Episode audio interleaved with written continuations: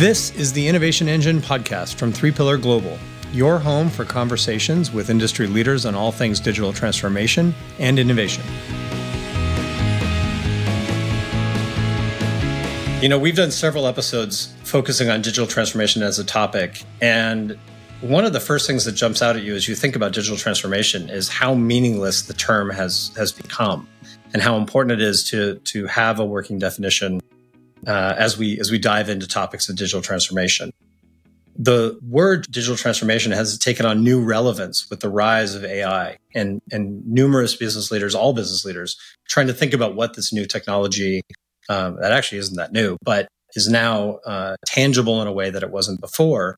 What does it mean for their strategy and, and how they're going to market? What is it going to do to user behaviors and expectations? A lot of questions, very good questions uh, that that none of us know the answers to quite yet fr- frankly. You know, and just to drive home how, how important this is, McKinsey just published a book uh, in June of this year, Rewired, a McKinsey guide to outcompeting in the age of digital and AI, which is focused on this topic of digital transformation. And they describe digital transformation as the fundamental rewiring of how an organization operates. The goal of digital transformation should be to build a competitive advantage by continuously deploying tech at scale to improve customer experience and lower costs. Interesting. The intersection of customer experience and cost reduction is, is an interesting angle that, uh, for them to take. The tech at scale is, is notable and sort of unique, you know, and, and something that we can dive into another time. But the fact is, is that, that this topic is still very relevant and continues to be a struggle for business le- leaders to ascertain where they are in their journey, whether or not they're on the right path, and again, I think the definition itself is is part of is one of the culprits. Uh, just by example, I um, in preparing for this episode, I, I uh, read a Harvard Business Review article called "The Essential Components of Digital Transformation," and they state, uh, "quote." In fact, the essence of digital transformation is data driven organization, ensuring that key decisions, actions, and processes are strongly influenced by data driven insights rather than by human intuition. In other words, you will only transform when you have managed the chain to change how people behave and how things are done in your organization. Okay, that's still that feels quite different from what McKinsey put forth. And you would use a very different measuring stick, I think, to to ascertain how far you are on that journey. But I, I would liken it to products in that products are never done, digital transformation is never done. And you know, kind of, you know, one of one of my favorite examples of of digital transformation uh, in in a stodgy industry that that many of us are experiencing is in, is in banking, and and I use my mobile app uh, partially because it's on my phone. I can show it to people and say, "Hey, look, you know, digital transformation." But um, the the mobile banking functionality has so fundamentally changed my relationship with my bank, and and for many people, it has done that.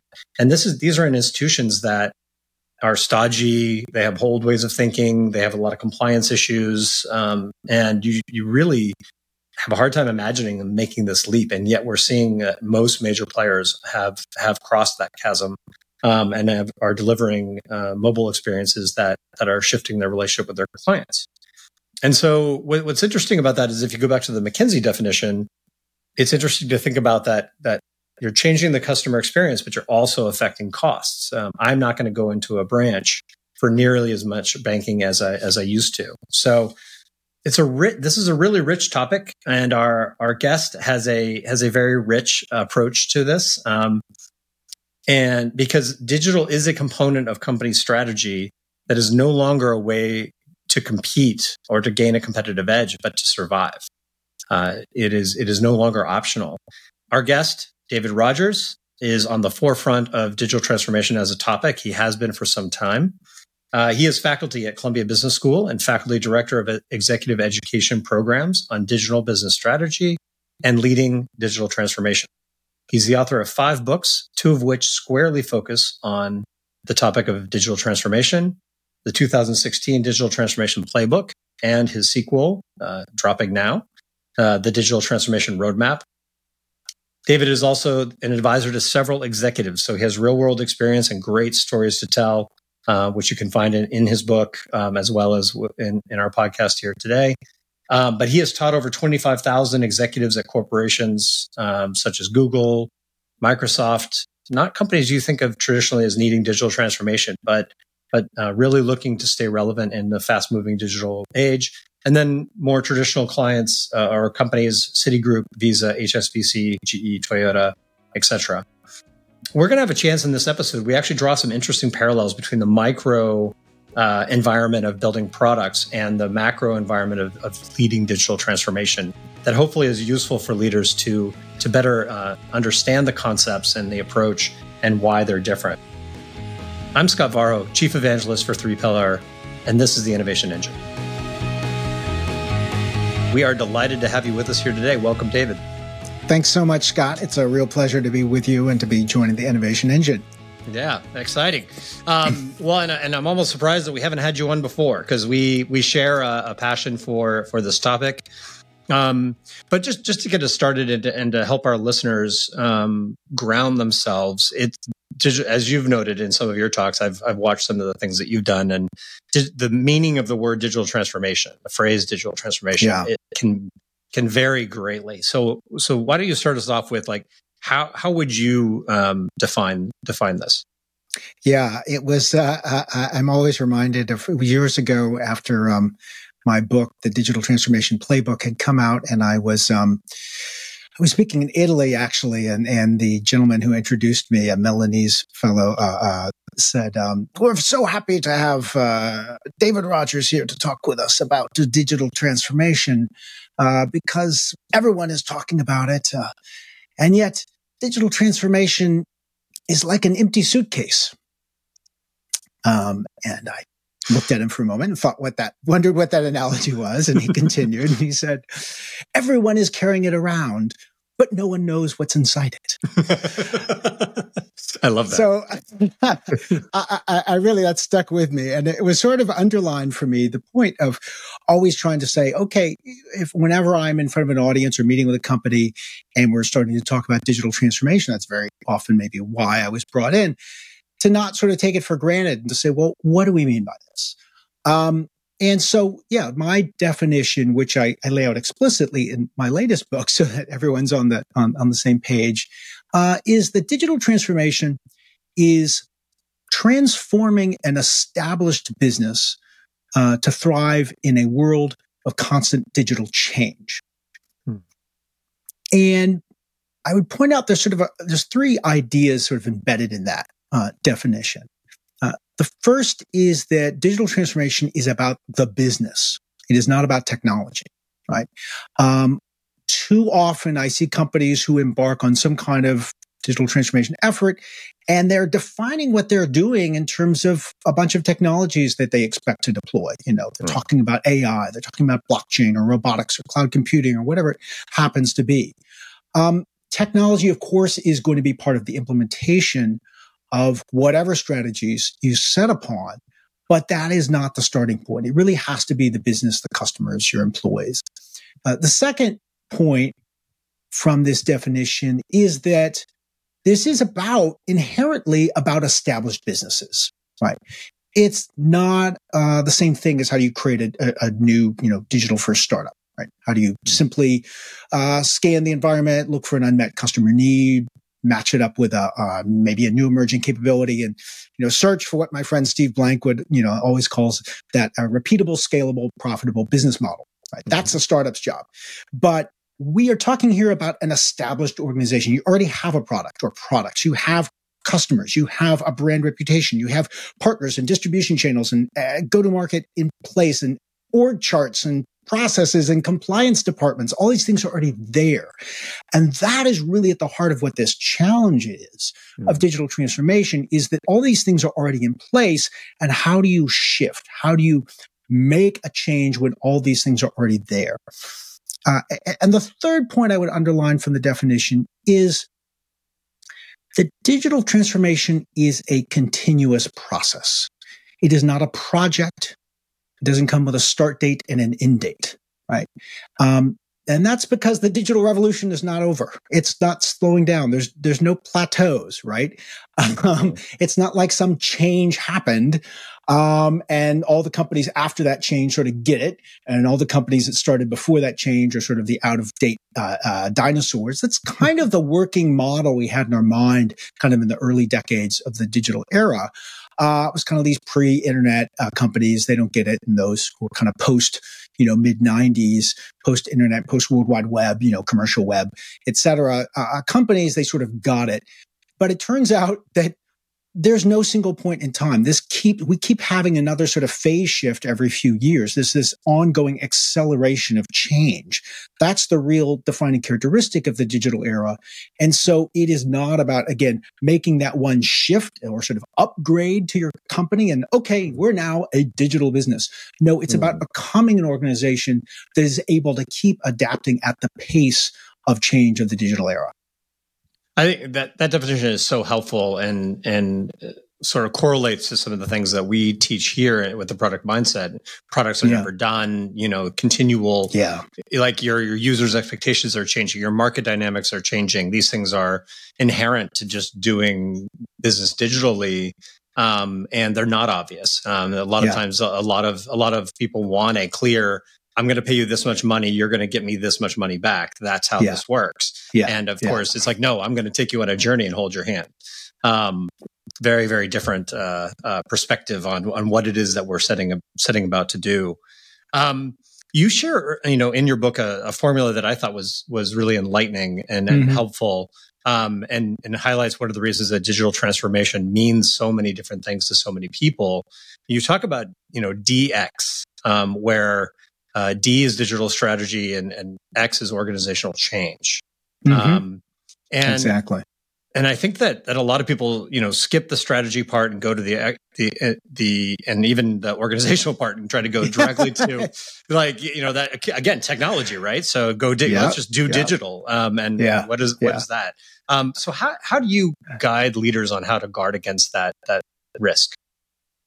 So that is kind of the whole point of my work from the last, you know, uh, decade or more, um, which, uh, in terms of the ideas and the tools and concepts, are sort of captured in my last two books. And the first book was the Digital Transformation Playbook, came out seven years ago. That was actually the first book published on the topic explicitly of digital transformation. So I, I lucked out there. My publisher was very happy. I learned the difference between having a good product and having a good product with good timing in the market. um, when I wrote that book. And so, you know, it's out yes. in over a dozen languages and took me all over the world. That's but that awesome. was really sort of focused on the strategy side. Yeah. Um, and because what I really saw, which I still see today, is lots of companies that were basically being held back what I would call strategic blind spots, right? They were operating by a sort of set of rules of thinking about, you know, the relationship to your customer, thinking about who your competitors are and what are the dynamics of competition, the de- very definition of competition, thinking about the role of data within an organization, um, thinking about how we manage innovation and thinking about what is your value proposition? You know, what are you here to sell, so to speak? So this was sort of five core areas of strategy where I saw we had all these kind of tools and ideas, you know, Michael Porter's five forces and the four P's of marketing and all these things that had developed in a very different era, uh, in, in, the mass market era, uh, the pre-digital era. And people were just, even people who hadn't read the books or read the articles were just kind of operating with this. This was kind of the unwritten script in the back of your head uh, right. as a business leader. And we needed to say, hey, you are making assumptions that are completely wrong. in the digital era about mm-hmm. each of these things. So, so I, f- I found that to be really critical. Um, and I spent a lot of time working on that and sort of developing really simple ways to think about these five domains and, and, and what's the sort of mindset shift we need to think about to sort of effectively do strategy and sort of figure out, you know, what, what's our growth opportunity? What are the needs we should be meeting? How should we think about competing and cooperating with other businesses at the same time and managing those two things in tension? Um, mm-hmm.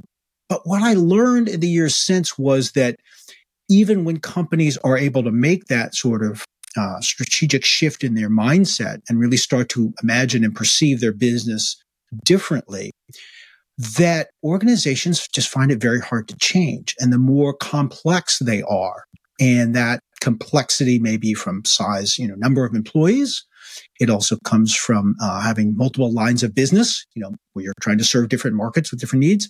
Um, and it very much comes from geography, particularly because of you tend to have different regulations in different geographies. So if you're mm. in different geographies, as organizations get more complex, it is harder and harder for them to change or to change quickly. Uh, and so I kept seeing this phenomenon that I sort of thought of in the back of my mind as the stymied CEO, you know, this well-meaning leader who really educates themselves and their team or, or brings the people together to really start thinking differently about, oh, our company, you know, our, our legacy media business or automotive company or industrial manufacturer, uh, uh, uh, uh whatever it is, we need to shift and here's where we need to be going and here's the opportunity. And yet and they lay out this vision and they say, Hey, here's where we're going. This is going to be the big digital, you know, uh, uh, future of the company. And the days and the quarters and the years go by and they're spending money and they say, why is nothing changing? Mm-hmm. Right. So that became really my focus of the last several years is trying to figure out what are those organizational barriers that are holding it back? Why is it hard for complex organizations to change? And, but it's not impossible. What can we learn from those that have solved these problems? What's the through line? What's the common thread? What do they do to get through these very difficult, uh, kind of sources of inertia uh, that hold you back? Um, in order to become, as I said, rebuild the organization uh, for continuous change. So that's to me critical. You have to have both.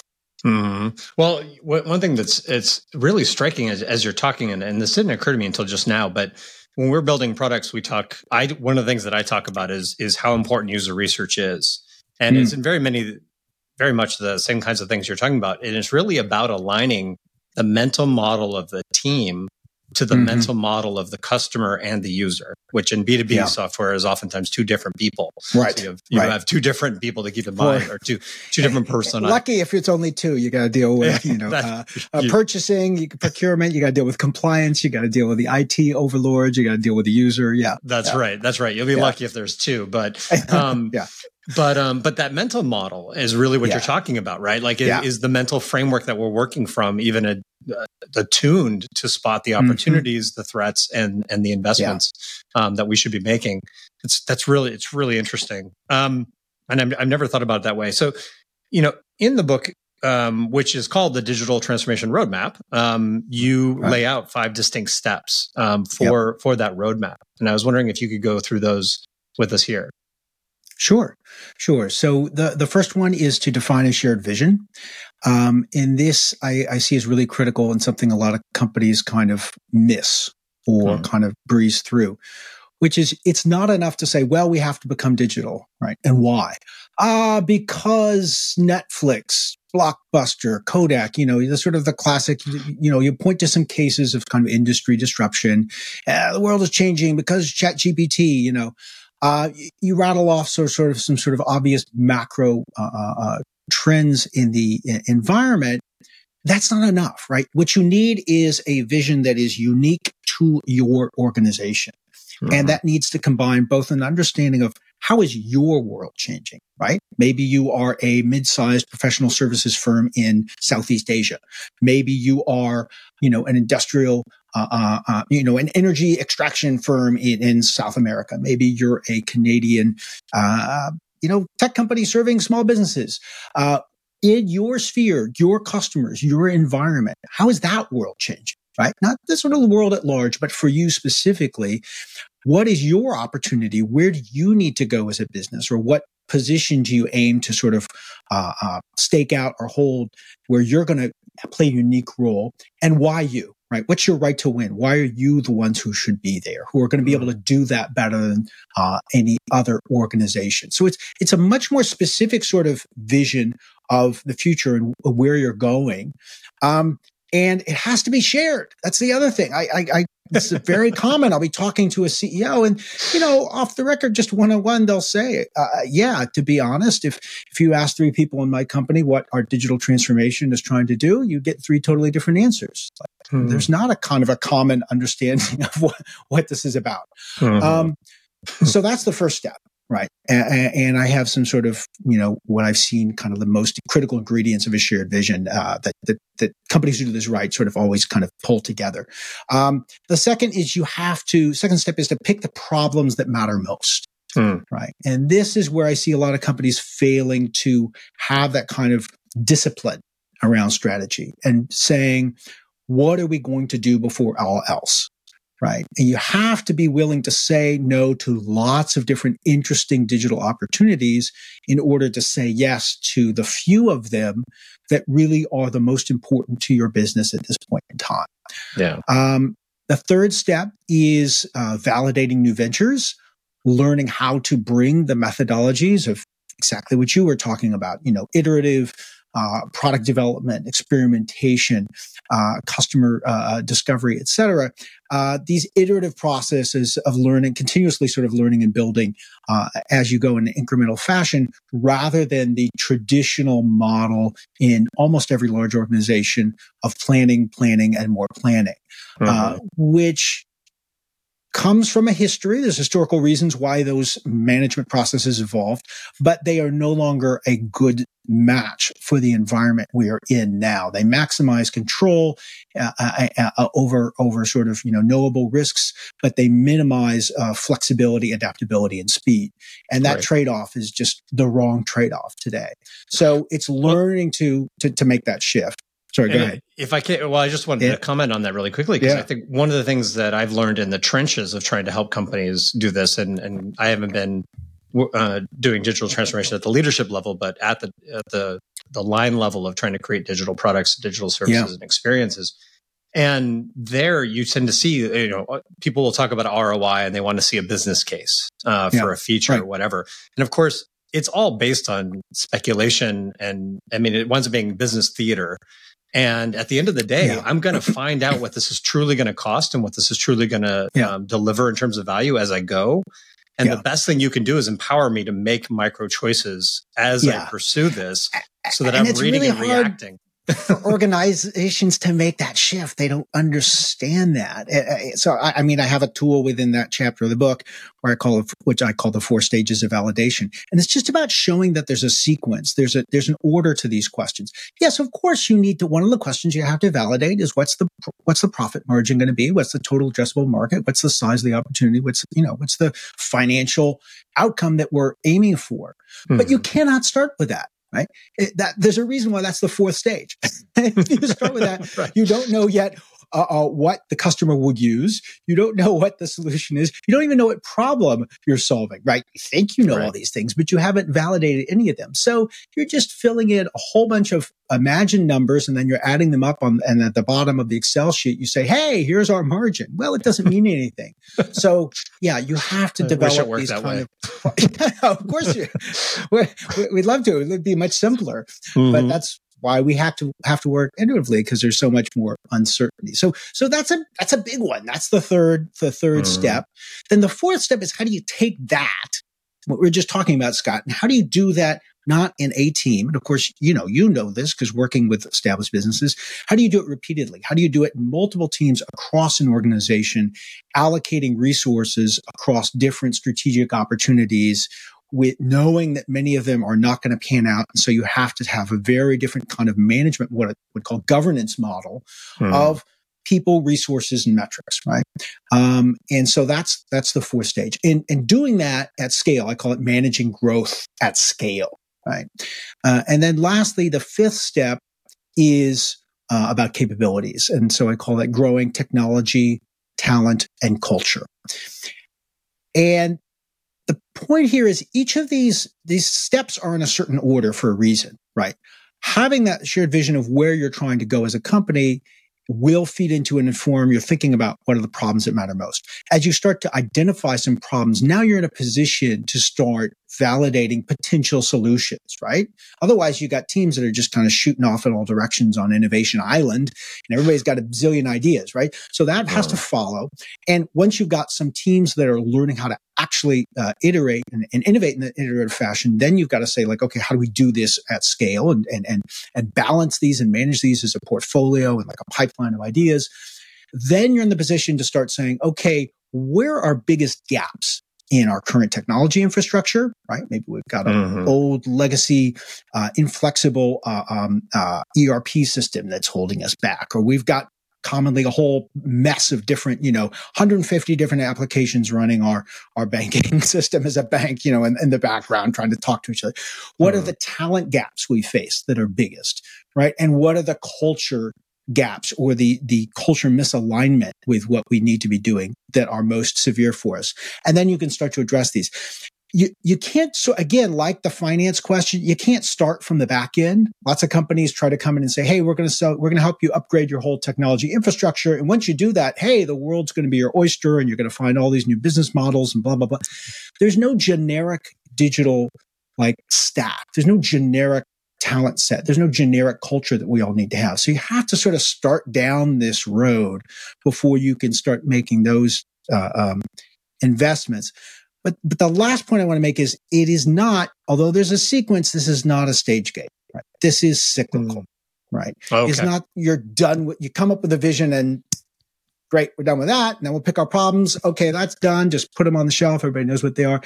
This whole process, mean, you should really go through the five steps, you know, I would argue in your first 90 days. Hmm. And then you keep repeating it. Right. And, and mm-hmm. basically every idea in this book is an iterative process right? Each thing is feeding into the next, and then you go back and you repeat the loop because you do not do organizational change, big bang, top down. Hey, we're revamping the whole company and blah, blah, blah, and everything's going to be done. And we've seen company after company try this with agile and with other big giant project approaches.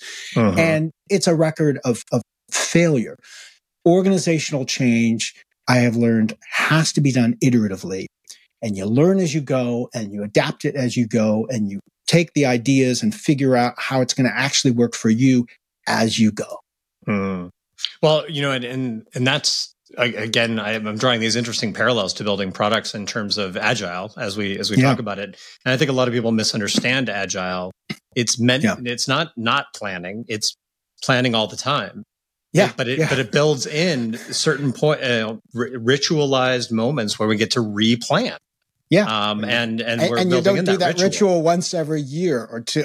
No, it's you, about a much shorter cycle. Much shorter, you know, yeah. two weeks yeah. to a month, no, no yeah. longer than that. And that's because as we get new information, and I used to say this as a product manager, if I discover that a feature is going to cost twice as much as I thought it was going to cost when they first sized it, I have to reevaluate whether or not it's worth it. Yeah, um, yeah, and that's exactly. that's a logical thing to do. That's what you want your people doing at the at the ground level. But but I'm not supposed to be interrupting the sprint. Um, I'm supposed to let the yeah. work go, get the, gather the learnings, and then we replant. So we're we're we're habitually uh, building in change management, um, yeah. and, and ritualizing yeah. it. So that's a it's just it's interesting. I've never seen it's, the parallels quite so starkly. the same kind of mindset to organizational change. Yeah, yeah, mm. exactly. We're bringing it over to this. Absolutely. So, so in the chapter on DX and the, and the challenge of innovation, you write about the importance of companies figuring out how to thrive beyond their core um, and, and what they yeah. what they currently define as their core. Amazon's a great mm example um, because they've proven that they can they can reinvent themselves over and over again.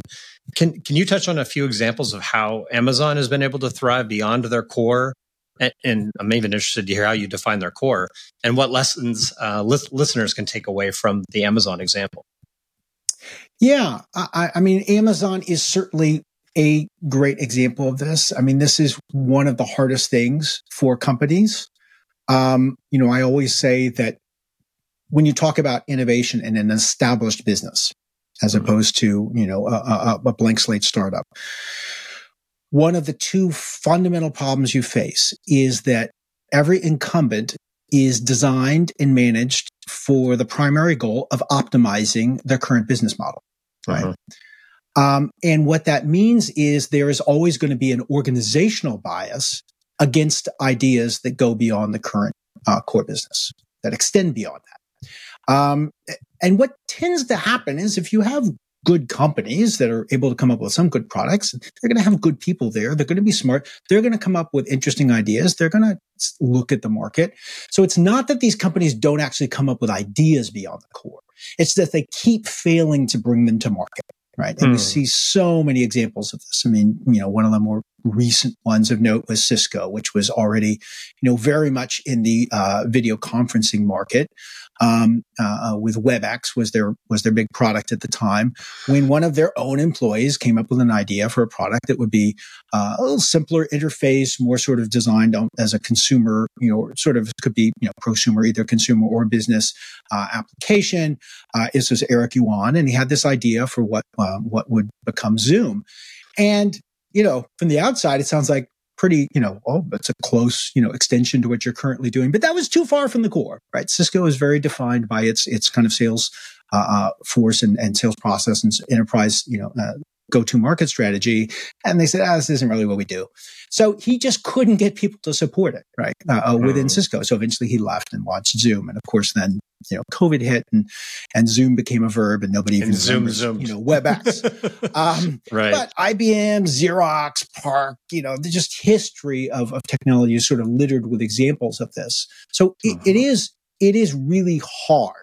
Uh, is the first thing that I would, I would point out. Uh, so I think it's too a little easy to sort of say, "Wow, Amazon's amazing," right? And, and, certainly Amazon is a great example. It's, it's hard to come up with a better or sort of more impressive example of a company launching, uh, developing, you know, established, well-established business, uh, uh, uh, pursuing a new opportunity that's really quite far from the core, and being able to take it from that sort of little seed idea and nurture it and grow up to be something really, you know, significant, very significant to the business. Uh, it's harder to come up with a better idea example than Amazon Web Services. Because hmm. remember when AWS started, it was not you know Amazon's core was certainly at that point uh, very very clearly uh, uh, e-commerce, retail. They were a retail business, hmm. um, and their customers were you know consumer you know retail shoppers. Um, the whole business was built around that, and here comes this idea and not from the S team, not from the upper echelons, from a junior network engineer named Benjamin Black. And he kind of sketched out on a little white paper. He was one of several different people who were all kind of looking at, uh, working on the, the issue of how do we, how do we redesign the IT infrastructure for Amazon? Because they had a monolithic architecture at the time.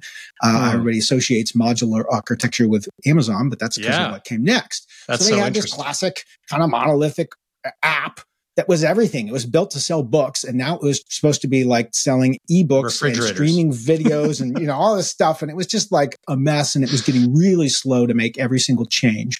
Hmm. And so they said, you know, we've got to build this whole thing over again to be uh, uh, easier to update and also more resilient and, and, and, you know elastic in terms of scaling with demand and, and, fluctuation and so forth. So they had these technical requirements, and lots of people were working on it and kind of you know moving towards this idea of a modular architecture. But one of the people who was sort of sketching out, okay, which of these kind of approaches that were out there should we kind of put together for for our stack? was Ben Black, and he sort of took some of the ideas that others were talking about, but then he added this last page on his his memo where he said, if we do this right, you know, maybe we could sell this as a service to other companies because this would be like a great, um, you know, as, you know, as, as a service, you know, um, uh, you know, inf- infrastructure. Um, and his boss, a guy named Chris Pinkham, said, oh, "That's kind of an interesting idea. Let's let's revise, let's polish this up a little bit more, and then send the uh, send this uh, send this up to the top. See if anybody wants to take a look at it." And Bezos, you know, caught his eye, and he said, you know, this is interesting. He sent Chris Pinkham uh, off to South Africa, right? About as far hmm. from uh, from uh, uh, Seattle as you could go. This is one of the principles of how you do this: is you've got to uh, you've got to have separation, uh, by and large. Hmm. So he sends a team of Chris and a couple engineers to South Africa to work on one of the first um, uh, he was one of a couple teams that were working on the first two or three prod- products. I think that would, might have been EC2, one mm-hmm. of the mm-hmm. products that they launched AWS with. And you know, they nurtured it through this idea and they, they built it. This was way, this was a, a, different, totally different customer. This is selling to enterprises. So mm-hmm. totally different partner ecosystem would be required. Different customers, different go to market, different pricing. Everything is different from the core business. So here's why these things are hard. You don't have a place for them in your organizational structure. The metrics you have in your company that are already established are built for the current core business and are a mismatch for this new idea. Hmm. Your resources, who, who, who gives resources to this, right? Typically in most organizations, uh, uh, those who create resources own resources, right? Those are the mm-hmm. business units that are generating uh, uh, revenue and profit. They're the ones who sort of have resources to allocate. Customer focus, right? There's this inherent tension uh, that you know Clay Christensen identified. Companies tend to fail to invest in uh, you know innovations that might disrupt themselves in, in that sort of classic uh, uh, uh outside in uh, new market model of, of disruption. Mm-hmm. Um, that they, they fail to do that because their own customers don't care about it, right? So customer focus, of course, is critical, but sometimes if you're only focused on your current customers, then you will not pay attention to these ideas. Sometimes there's cannibalization. That's it depends on what the idea is. There might be a risk or perceived risk. That becomes another barrier. The biggest barrier, though, is just what Ted Levitt uh, wrote about years ago and talked about is marketing myopia. You know, over time, mm. successful companies define themselves by the products that they have made rather than by the needs that their customers have today.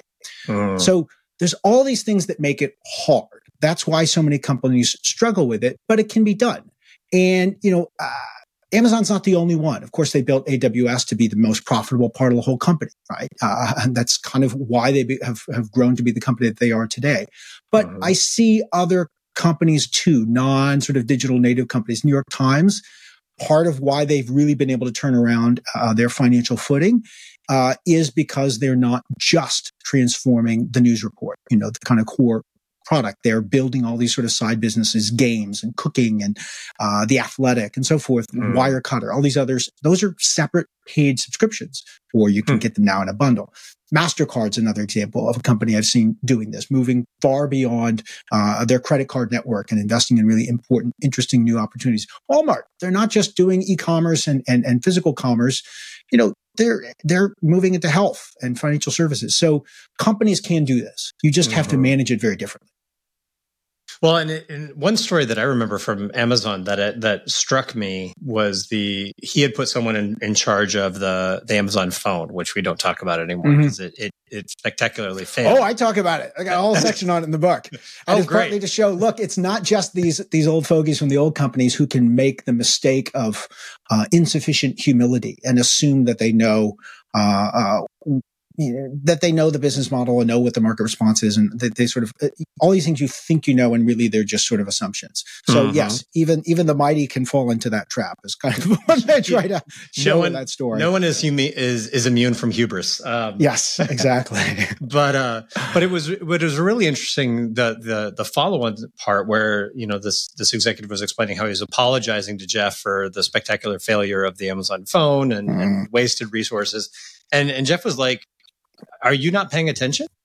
Yeah. It is only because of that that failure and that that experiment that we now have Alexa hmm. and the entire Echo ecosystem. Um, and that was an offshoot, I guess, a downstream offshoot, a downstream idea that came out of the the work that was done for the phone. But hmm, um, sort of. Yeah. I mean, it, it, came out of the the willingness to allocate resources. They were actually started in parallel. I, I, think it's a little revisionist history to say I don't think the technology of Alexa actually benefited from the Fire Phone, but but hmm. but it is true that that that uh, you know you have to give Amazon credit that they even in that as they were making that mistake they were also betting big on some other ideas that they, they did manage to bring to market, like Alexa correctly. I mean, the Fire Phone was mm-hmm. mishandled, and Bezos owes, owes owns the the fault I really more than anyone.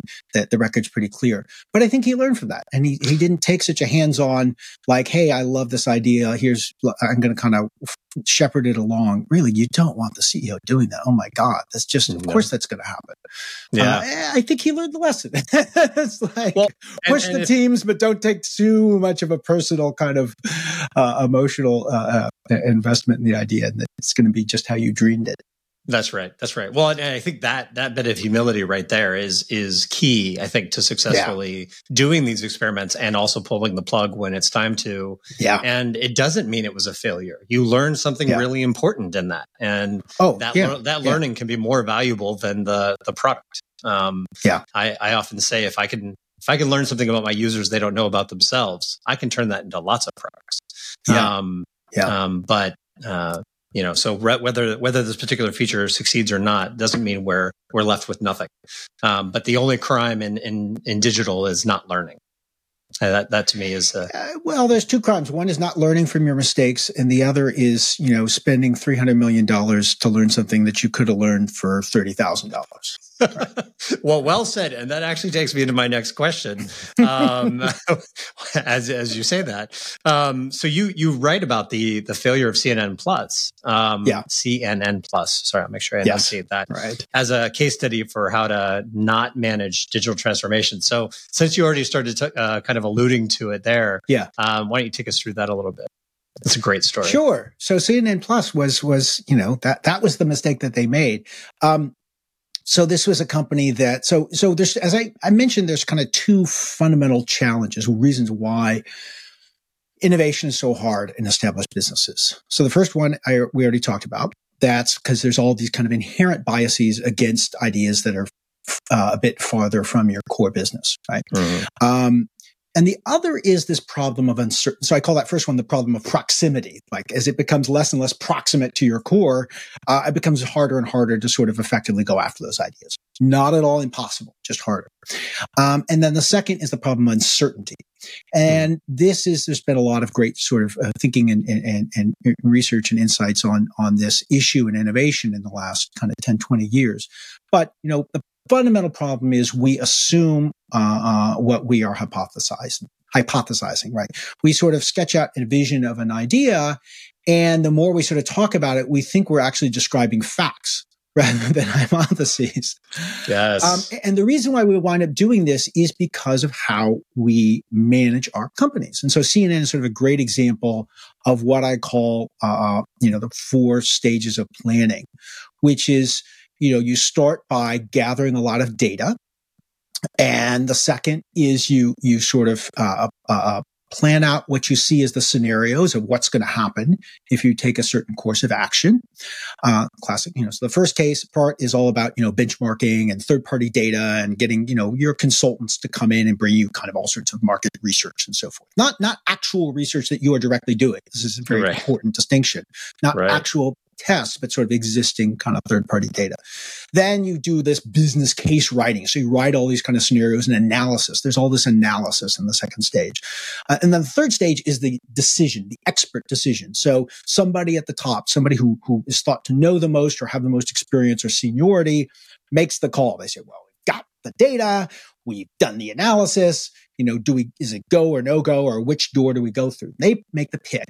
And then step four is execution. So once that decision has been made, you say, well, best chance of success, we got to go all in. And so you pile in all these resources. Right, to go after this idea. This is classically how large organizations operate. And it absolutely fails in environments of uncertainty. So CNN they saw a really interesting strategic uh, opportunity, which is to say, hey, maybe we should go into streaming. Um, and because they saw the whole world was, this was, you know, uh, uh post pandemic or coming out of the pandemic, and they saw the whole world was kind of heading in this direction. Um, they saw not just the, you know, early streaming first uh, you know, players, the, the, the, Netflix and Hulu's and, and, equivalents around the world. But they saw how even, you know, Disney had gotten in, how, uh, uh, you know, Warner Brothers, their parent company had, you know, HBO had gone, had gone into, to, to streaming and so forth. And so they said, Hey, maybe you could do streaming for news, right? Could a news brand have a paid streaming service? Now, first of all, I'll say that's a very strategically relevant question for them. It's a really interesting opportunity to pursue.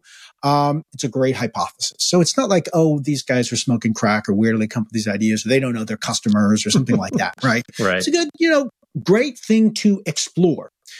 But then they followed the old playbook, right? So they hired, you know, a large consulting firm. You can look up who it was. Um, and they brought in all kinds of data saying, oh, look at how the market is exploding uh, and streaming. And then they came up with these projections and they said, you're going to have, you know, these million users in your first year. And by, you know, year four, you're going to have, gone international. You'll have 24 million users or something. It's this is like your, your, this, and this is all spelled out as very conservative estimates because obviously still it's much lower than Disney and these other folks have done. Um, and so they laid out the analysis and then the top executives this was Jeff Zucker uh, at CNN made the decision, and with the full backing of Jason Kilar of Warner Brothers, who was uh, above him, and they said, "Oh, this is going to be the future of news. This is going to be as big as cable and the first, you know, uh, uh first shift to doing 24 hour, you know, news coverage. Uh, it's going to transform everything. This is the future. You know, they saw it, so we're going to do it. So they spent 300 million dollars before day one. That was all just getting ready to launch the very first uh, iteration of the project on day one. You know, getting like top flight, you know, talent and putting all together all these shows. Oh, by the way, they couldn't use any of their existing material, right? Hmm, interesting challenge, right? Because of contractual uh, agreements with their, their cable channels. They couldn't use any of the content that was airing on CNN. I did uh, not know cable. that. That's crazy. So yeah, so there's a lot of kind of interesting opportunity here and a lot of serious business questions. Like who's the customer going to be, right? Is the customer mm-hmm. going to be people who currently watch CNN? Is it going to be people who don't watch CNN, but now this is what they wanted? Uh, you know, they seem to have the idea that that uh, that the current CNN customer was going to be certainly their first way. That was going to be their their bread and butter customer, and then they were going to expand out from there. So I'm sorry, but it would not be very hard. It would not take a lot of time and certainly would not take $300 million to run some tests and get pretty good first party data on what percent of your current television customers um, are interested, would, would be willing to even try out uh, a paid service. You know, and these all free, you know, they always launch with a free trial. But, you know, to sign up, put the credit card down and say, yeah, I'll try it for 30 days free. Apparently, no such test was run, right? They launched mm. the service and they had about 1% of their current customers. Uh, that was the number of, of how many people signed up in wow. those first days. Whole thing was shut down in 30 days, uh, in a month, basically. Um, so it, it, was a debacle, but it was because they went about the whole thing by the old playbook. Uh, it, the idea was absolutely worth pursuing. Uh, there were lots of interesting business questions in there. Like Alexa, it could have been that they started with that idea and they ran some tests and they would have discovered, oh, this is not going to work right now. not probably, but they might have found some things that could have led to another opportunity that would have been really interesting for them. But they did the old planning, planning, planning playbook and they threw this, this mountain of resources at it, thinking that that's what you do. Mm. Um, but it's not what you do. What you do is two things. One, you have to do experimentation right? As we talked about, which in a sense, that's what startups do, right? Small teams iteratively testing, validating the ideas really fast, really cheap, moving quickly. And second, you have to pair that with iterative funding, which is what mm. you know, hmm. venture capital does. You don't give $300 million. Again, you give a, the littlest bit you can at the very first stage and say, go out and, and, and answer one question. A uh-huh. question I want you to answer in your first sprint with this little piddling amount of money, and then come back to me. And then we'll discuss uh, what the next question to answer is. And after we've answered maybe a few questions, if they're all unpromising responses, we might say, okay, we've learned a lot. Let's wrap this up and spend, you know, six months and, and a hundred thousand dollars and we're done. Uh, but you, you, it's a totally different approach. It's it's frightening though, even at startups. Um, and I and I, I, have to believe that this has roots in, and you, have said it several times, but this traditional idea of how business cases get funded, even how businesses yeah. get funded, um, yeah. right? The the traditional way that business schools taught business cases was exactly this approach. And yeah. the only thing missing now is money. So give me a dollop mm-hmm. of cash and I'll go out and, and, and make you all this money and capture this yeah. much of the market. And it's just not, it's not like that. There's all the hidden obstacles. There's all the, the insights that you haven't gotten yet. And so that, that's why I always come back to, for me, the only, the, the biggest crime is not learning something. I can handle failure. I can't handle not, not turning that failure into it, into we, there's something yeah, we missed that you, got us you, there. But the, to do it especially to do it not as one team, but to do it at scale in a company, you mm. need to have processes for how do you go about in a structured fashion uh, identifying your hypotheses and going out and testing them right because mm-hmm. any good idea if you're really humble and you really understand the uncertainty behind it has got like a hundred questions right off the bat right. you can't go test all of them so that, that's what I learned. I saw so many teams when they actually got the mindset shift right. The process problem they had was where do we start? Where, what do I do 1st uh-huh. It just got overwhelming.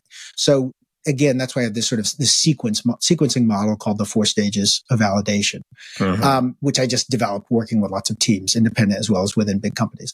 And and the other thing is you got to have this process for funding. So yeah. you you if you don't have the governance model around resource allocation across a portfolio of ideas, again you can say, oh, we want to learn, we're willing to embrace having some things that won't work out, and uh, and we understand uh, uh, the importance of of embracing uncertainty and so forth. But if you don't actually have those processes in place in a way that they can scale, you are not going to get the payoff in an established business.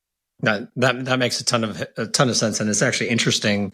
We're trying to help a few companies now put in place those stage gates because mm. they're used to being, you know, send this case to the the founder of the company. He will decide yeah. if we're going to fund yeah. it. And yeah. now we're now we're dealing That's with a product single sponsor model, which is just terrible. Yeah. And, and, he fully funds it on the spot. Yeah. He's like, I love yeah. this presentation. It's great. Like I, I am and now he loved it. Who's going to come back in 30 days and say, yeah, actually that was a, t- turns out that was a bad idea. That's right. The, the sponsor, the founder just said he loves the idea. you know? that's, that's, you got to make it work, right? Well, and, and I'm working with a, director of product who's like, I'm tired of babysitting these bad products. Like, yeah. how do I, how do I get some stage gates in? I was like, yeah. oh, I can help you with that. It's um, demoralizing. Yeah. it's yeah. really frustrating. Nothing worse than, than knowing you're working on a, on a bad bad product or bad yeah, solution. Exactly. Like, wait, this, is, this is not my job. Just gonna keep hiding it and babysit yeah. failure. Like, this is not yeah. fun. yeah. So yeah, that that's that's really great, and that, that makes that makes a lot of sense. And so, kind of to to help land this for our listeners a little bit, uh, there are so many great anecdotes sprinkled throughout the book about companies who've undergone these successful digital transformations, which I, I have to believe are rarer than they should be. Um, hmm. But household names like New York Times, Walmart, which you, men- uh, you mentioned New York Times earlier, um, and less well known companies like Optimizely and Hire. Um, yeah. I'm sure it's a, a difficult you know qu- question to answer but w- mm-hmm. what would be your what, what's what's your what's your party favorite um, story to tell? Oh, uh, gosh. you know. What's you know what's your favorite child? Um, that's right. I mean my sometimes depends on my mood sometimes my favorite is like cnn it's like the the, the crash and burn flames that, that's right the but, failure story. Yeah no no the sort of the the the success stories i mean uh, one that's close to my heart partly because it's not that is well known and partly because I had a very, you know, a re- great collaborative relationship working with this company and their leadership was, is Acuity Insurance. So that's a regional hmm. insurer, mm. sort of a, you know, mm-hmm. mid-level insurance company operating in uh, several different states in the U.S., but they're not one of the, you know, top tier wine companies. Um, and they've really done an amazing job of being one of the, and, you know, rightly, uh, uh, uh acclaimed and, and, awards and so forth for being one of the most digitally innovative and fastest moving uh, companies in the business. Um, and it's such a fascinating industry, insurance, to understand sort of how tricky it is to get right. And, and there's a real gap between the companies like Lemonade that come in and draw in a lot of venture capital with a great story about something that sounds amazing as a, like a selling a consumer experience but is probably a, a terrible business model. Uh, it starts to become true over visible over time. Annuity doesn't, Acuity doesn't have that luxury like any, you know, established, but especially a business that doesn't have access to sort of large capital markets uh, and just an established business in the company, in the industry. So they have to be very sort of rigorous about figuring out you know, what are the strategic problems that matter most? And so I got a chance to work with their CEO and his top team. He, which is a little atypical, came from a sort of a CIO role uh, into a CEO role. Uh, but despite that, not at all a technology first, very much a, you know, focused on culture, focused on the customer, focused on what's the strategic opportunity, focused on what's the business model. So really the kind of right mindset, uh, looking at the organization, looking at culture change from the bottom up and looking really strategically at some really fascinating, great opportunities, not easy ones, but tricky and really interesting opportunities in terms of where both um, uh, commercial lines and uh, um, personal lines of insurance. This is property and casualty uh, uh, classification of insurance. You know where they are going in the digital era. What are the interesting unknowns around things like what's going to happen to risk around automobiles as we may not get to full autonomy, but as we're getting more and more sort of semi-autonomous driving and, you know, as risk pools shrink in one area and then emerge in others, how does that change your business? Hmm. Just such a fun team to work with people just open to ideas, not at all full of themselves. So mm. that was just an amazing culture and a company that there's just so many interesting things that they've built and are building and, and really taking that kind of long, long view strategically. Um, I, I, do I, I, do love the New York Times case as a teaching case because the thing I like about that is whenever I deal with a company and I and I talk about these barriers to digital transformation and all the things companies do wrong and and they just keep nodding their head and they're like, oh my god, we do that. Oh my god, we do that. Or they say, oh shoot, we've been doing this for three years and the whole thing started with a technology roadmap and I realize now this has been kind of completely backwards. Hmm. You know, whatever it is, and then they sort of say to me with this despair in their eyes, is there any hope for us? Right. and I say, yes, remember the New York Times. Right? Today, people love to point to the Times as like a, a sort of a acknowledged example of digital transformation. You know, such mm-hmm. an old, they're practically 200 years old at this point, you know, legacy business steeped in like tradition and old fashioned thinking and so forth. And they've really mm-hmm. transformed the business model. They changed the culture. They're, they've done so much, you know, been extremely innovative, pioneering, da, da, da, all this stuff. Guess what? The New York Times in its first decade of digital transformation made every single mistake in the book. It was a complete failure. It is the best learning example of everything not to do. Mm. And so the point is, you know, when I see these surveys that say, oh, 70% of digital transformations fail, I say, well, no. 70% of companies who are trying to transform, to do a digital transformation are failing so far or have mm. not gotten, gotten success or any results yet. Right. But if you look at those who are, who are in that, you know, esteemed 30%, which is a lot of companies we can learn from by now, look a little bit back in their history. Hmm. I guarantee all of them did some kind of basic fundamental mistakes, like Jeff Bezos falling in love with the fire phone, you know, at yep. some point in their history. And, you know, the New York Times did them all. So if they can make every single mistake in the book and then turn it around uh, with a real sort of sea change in, in, in defining like, oh my gosh, what do we really need to do here, and kind of resetting the whole mindset of the company, and then really changing the whole organization, then then your business can too, right? Any company can do it that. if they focus on really doing it right. You know, I, I love that, and that you know, just personally for me, I worked at a um, a Fortune 100 publisher, textbook publisher yeah. mostly, but um, and uh, and I worked in identity and access management, so firmly mm. digital inside yeah. of this publishing company, publishing leaders, um, lots of interesting fiefdoms inside the company, yeah. acquisitions, you know, relationships, very very tribal, and and it really was the digital strategy that that forced them to try to break up those relationships, those um, and it was it was just really interesting to watch senior leadership try to break down the core of the business so yeah. that we could go digital.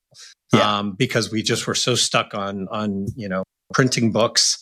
Um, yeah. But you know, hey, it's like this is not this is not going to last forever. So we need yeah. to use this money to make the right investments to go digital. Yeah. Um, but it was it was just so fascinating watching the set of things that leadership was willing to do the mistakes that were made, the, the yeah. investments that went right, the ones that went wrong, the ones that went wrong and then turned right. That that's yeah. the other interesting thing that like like watching leaders learn from some missteps um, and then course correct. And uh, those, were some of the most test of leadership, moments. right? Yeah. You're, it, you're never not going to have missteps. It's how how do you respond to them and how how well and how quickly do you? Yeah, yeah, yeah. But it's a it's a ride. Yeah, that's for yeah. sure. Uh, not not for the weak of heart. Um, no, no, it's pretty interesting. Well, this is this is great, and and again, this is a, a, topic that we we spent a lot of time thinking about, and uh, and I'm really glad that we got a chance to have you on here uh, to yeah. to introduce some of your ideas and thinking and frameworks. I think these are really helpful um, yeah. and and uh, and motivating, hopefully, for for those who are on this journey and scared yeah. they're on the wrong path, uh, as well as those that are looking to start it or um, or what have you. But um, to close out, I'd love to do a, a, little speed round with you, if you don't mind. Terrific. Sure. Awesome. Um, Game. So the book is dedicated to Karen, my beloved partner in creative mucking around. Mm. I I have to ask. Um, yes. Uh, so we, we do know that Karen is your wife. That's um, right. I, I, hope that's the one and the same Karen. Yes, um, yes. So what kind of creative mucking around are we talking about in the Rogers household?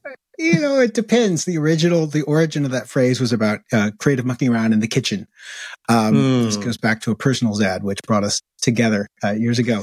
And um, that's great. And the point was just like having fun and like trying stuff. And like neither of us, the point was, was someone who was like into like going out for fine dining or, or, or, or like putting on a really impressive meal to sort of show your friends. It was just like, yeah, let's get in there and like play around stuff and try cooking. And there have been a lot of other projects since then.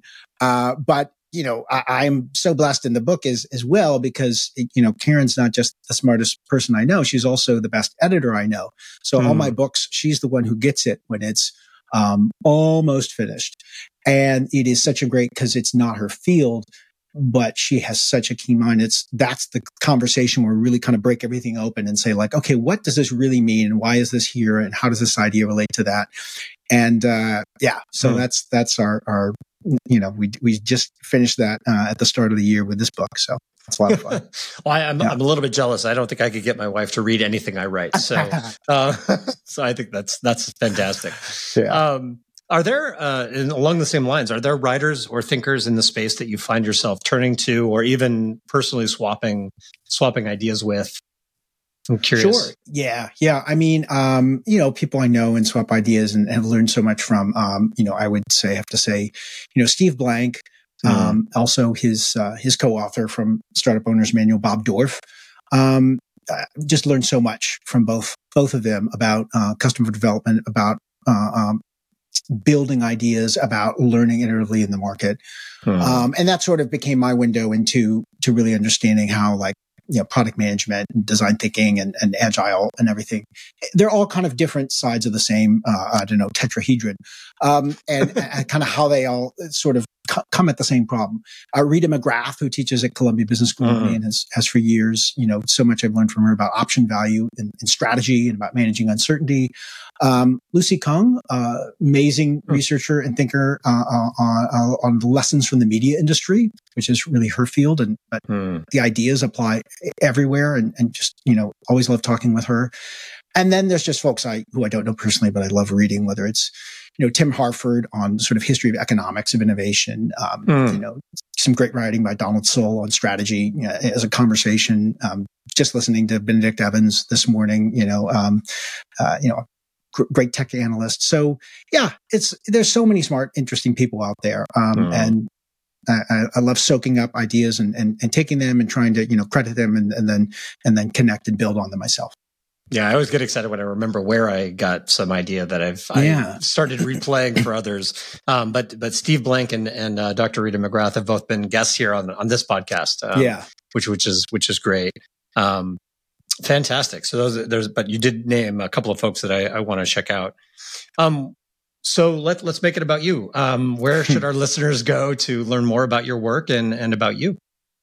Um, well, first I'll mention the book just came out. Uh, Digital Transformation Roadmap is available on Amazon and wherever books are sold, as they say. um, uh, and then, you know, I have a website. It's davidrogers.digital. So not the usual domain, mm-hmm. uh, .com or whatever. It's .digital. And you can find on that a lot of information about, uh, about my writing, about my work with companies, uh, speaking, executive workshops, and so forth. But you can also kind of sprinkle throughout any page, there'll be a little spot to sign up for my free newsletter, which is on Substack. And if you sign mm. up hmm. for that, you'll get every week um, my thoughts on all these kinds of never ending issues and questions around driving change and value creation and, uh, and growth in established businesses. Uh, you will also get, if you sign up now, a, uh, a download of a free chapter of the book. So uh, if you're still mm. thinking about, hmm, this is interesting to me, uh, if you sign up for that, you can uh, take a look at chapter one. Well, that's uh, that's fantastic, and like I said, you know, we we I think we both know lots of leaders who are struggling with this question, yeah, um, and how how to get started and how to how to how to bring to bear the power of digital uh, to their businesses. So um, really great conversation with you today. I'm excited uh, to to read the book more. Um, I, I, skimmed it getting ready for this, but uh, looking forward to reading it end to end. And uh, and just can't thank you enough for being a guest on on the Innovation Engine. Oh, thanks so much, Scott. I really enjoyed it. We'll have to do it again sometime soon. Sounds good. Let's do it. Thanks so much. Take care. This has been an episode of The Innovation Engine, a podcast from Three Pillar Global. Three Pillar is a digital product development and innovation partner that helps companies compete and win in the digital economy. To learn more about Three Pillar Global and how we can help you, visit our website at threepillarglobal.com. Thanks for listening and see you next time.